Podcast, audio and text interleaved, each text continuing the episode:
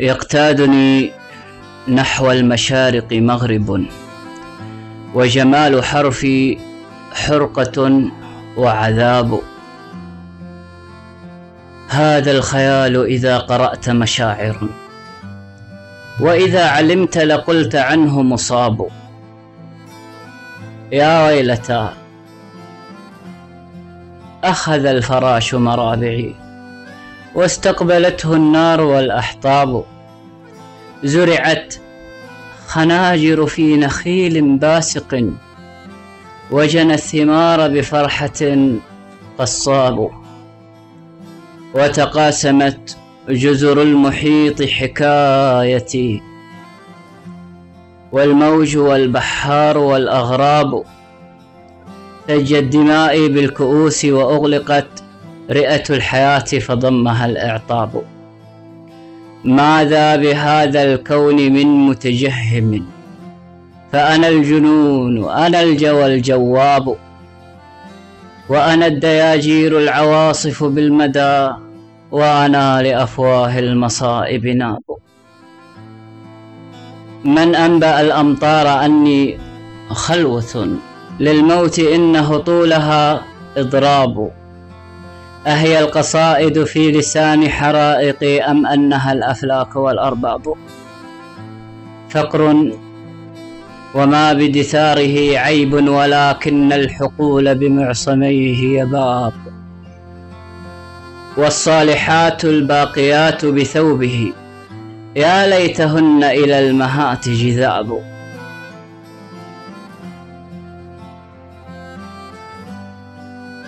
كانت سحابا ممطرا بسمائنا والرمل من خطواتها أعشاب.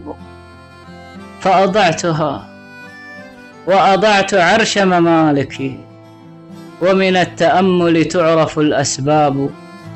يا أيها النفر الذين على المنابر كاللصوص وللصوص خطاب. ظمئي عظيم. لا تضاهيه الدنا فإذا المكان بناظري سراب. تتكلم الأشياء حولي كلها وأنا لهن مجالس وكتاب. الماء والنيران واللائي مضى والقادمات ومنزل وثياب. تجتاحني بلغاتها وحروفها وعلى الجفون خيالها. ينساب. ما لي أراكم لا أراكم مثل ما نظرت بعين رؤوسها الأصحاب. هل مسني الشيطان أم تلف الهدى؟ أم أن حقا ما أراه جواب؟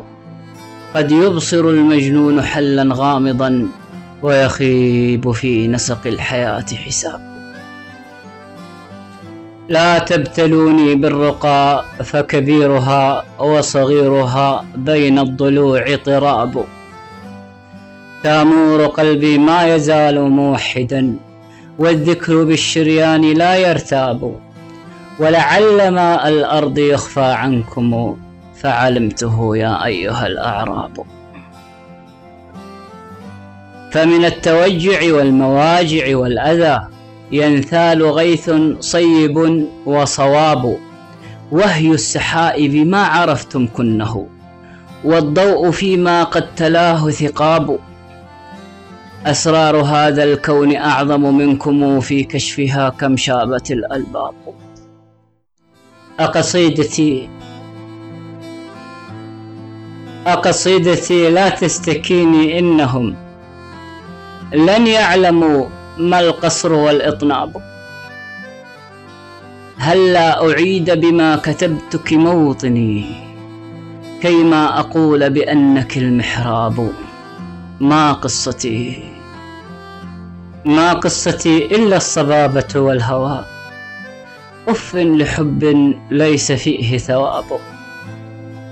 كنت الوجود بقرب سيدتي التي غابت فكان لأصغري غياب.